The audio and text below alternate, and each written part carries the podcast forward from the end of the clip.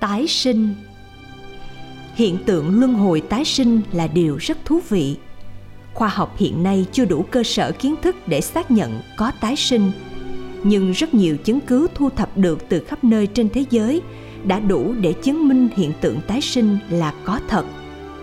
Thậm chí, một em bé ở cao nguyên golan, gần biên giới syria, đã nhớ tiền kiếp và tố cáo chính xác kẻ đã giết mình bằng chiếc rìu từ kiếp trước em chỉ được nơi xác bị chôn, chỉ đúng mặt kẻ sát nhân và kẻ đó đã nhận tội.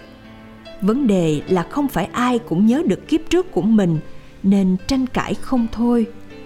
Không phải ai cũng đã đi máy bay, nhưng chỉ vì mình chưa đi máy bay mà mình phủ nhận máy bay nặng như vậy mà có thể bay được.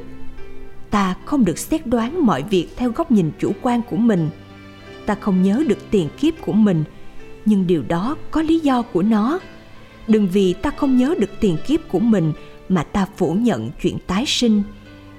Tái sinh giúp cho nhận thức về đạo đức của chúng ta vững chắc hơn. Con người cần phải chấp nhận có tái sinh để nâng cấp đạo đức của mình. Phật nói nhiều về tái sinh. Giêsu có nói về tái sinh.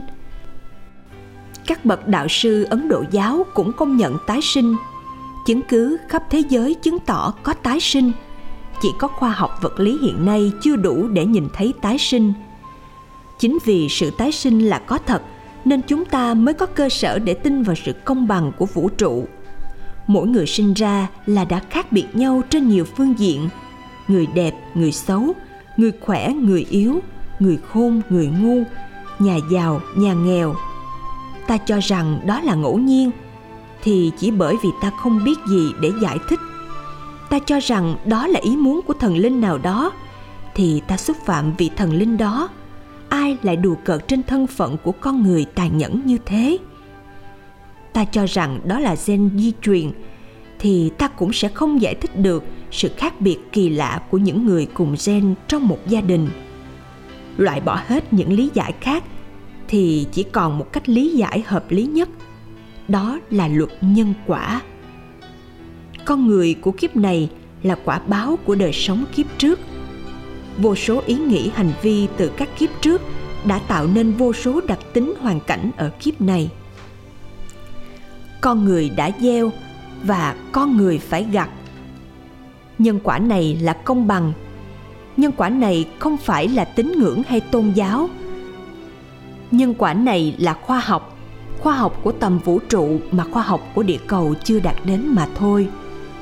Ai hiểu được luật nhân quả thì đó là người tiến bộ sớm, đó là người thúc đẩy thế giới tiến bộ theo. Thế giới đang cần rất nhiều người hiểu nhân quả để đạt lên tầm đạo đức mới. Những người ở đẳng cấp rất cao như các nhà lãnh đạo, các nhà trí thức, giáo sư, các tu sĩ, đến những người ở đẳng cấp rất thấp như tội phạm đang ở tù. Ai cũng cần phải hiểu về luật nhân quả để góp phần xây dựng đạo đức cho thế giới. Chậm hiểu về nhân quả tái sinh, ta làm cho thế giới chậm tiến bộ theo. Và cũng theo luật nhân quả, ai cố gắng phổ biến nguyên lý nhân quả sẽ là người đạt được điều thiện rất lớn cho mình.